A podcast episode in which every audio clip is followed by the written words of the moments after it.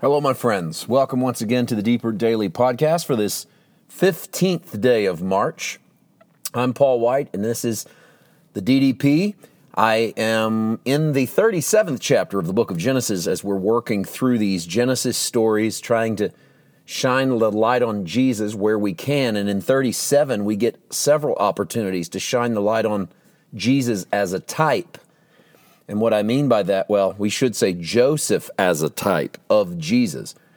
You've heard me say before in the, Hebrews brings this out really well that that Christ is the substance, that everything else is the shadow. And what we mean by that, Christ is everything that the Bible is leading up to.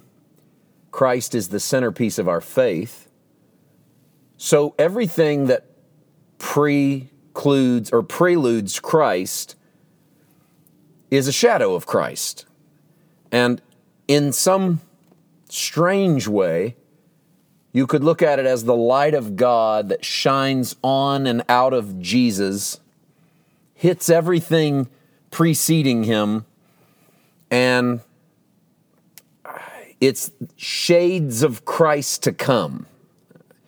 That's, I, that's the best way I know to describe it.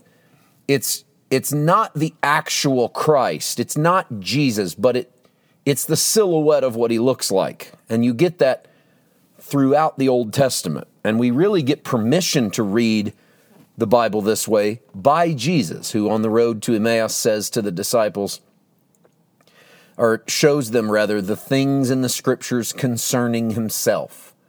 And that doesn't mean that he shows them everything in all of the scriptures, because not everything in all of the scriptures concerns him, but that which concerned him, he took the time to bring out. And that's really what we're doing. When I walk through the Old Testament, I'm trying to do that.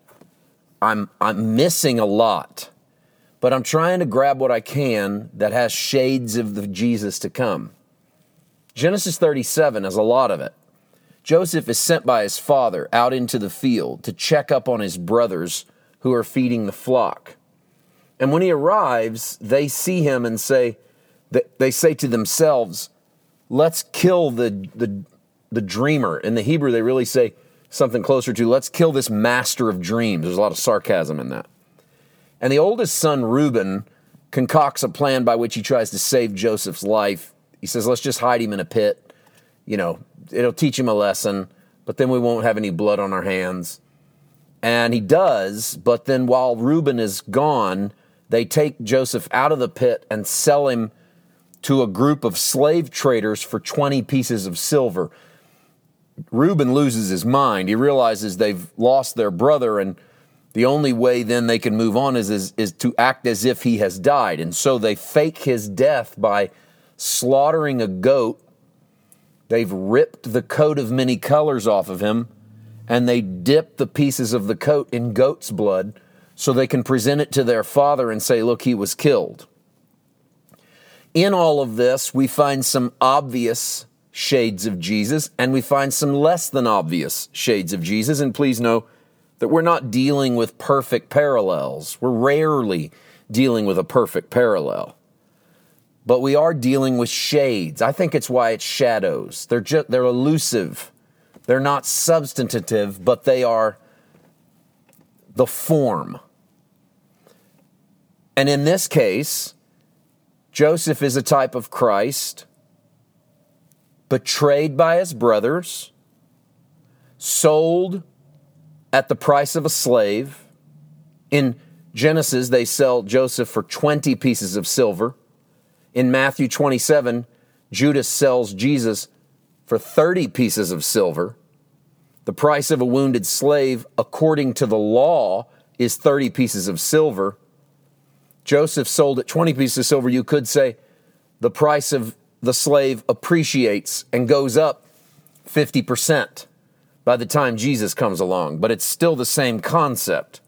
Sold for silver. Jesus also sold for silver. Jesus has his clothes torn, uh, gambled upon at the cross, taken off of him and stripped. Joseph is stripped at when he's sold into slavery. Joseph's thrown down into a pit Jesus is put up on a cross, but then put down into a tomb. And then this one, a little less obvious, but to me, just as powerful, maybe more so. Joseph has his coat dipped in the blood of a goat, and that's presented to his father.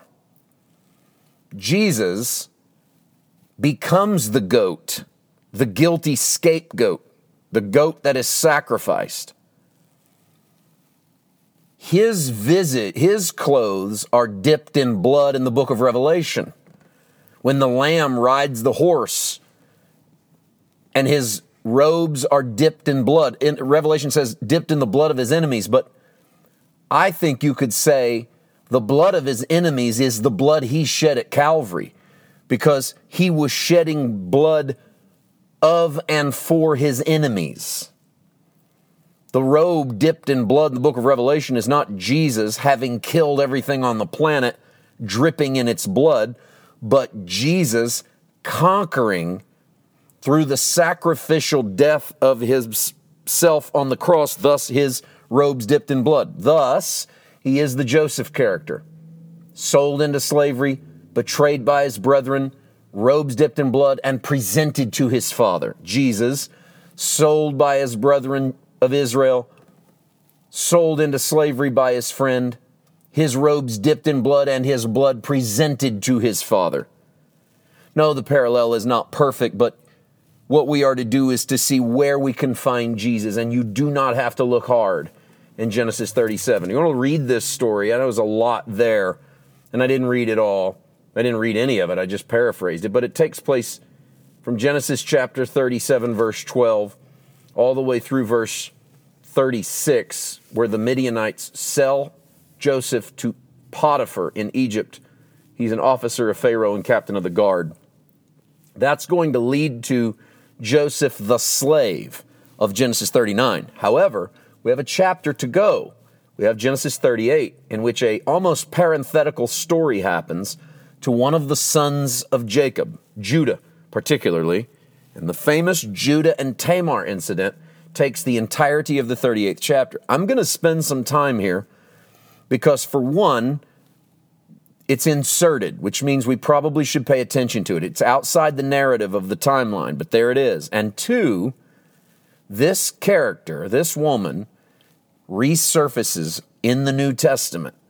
And so there's a lot of stuff that needs to be focused on. We're going to try to get started on that tomorrow. We'll see you then. God bless.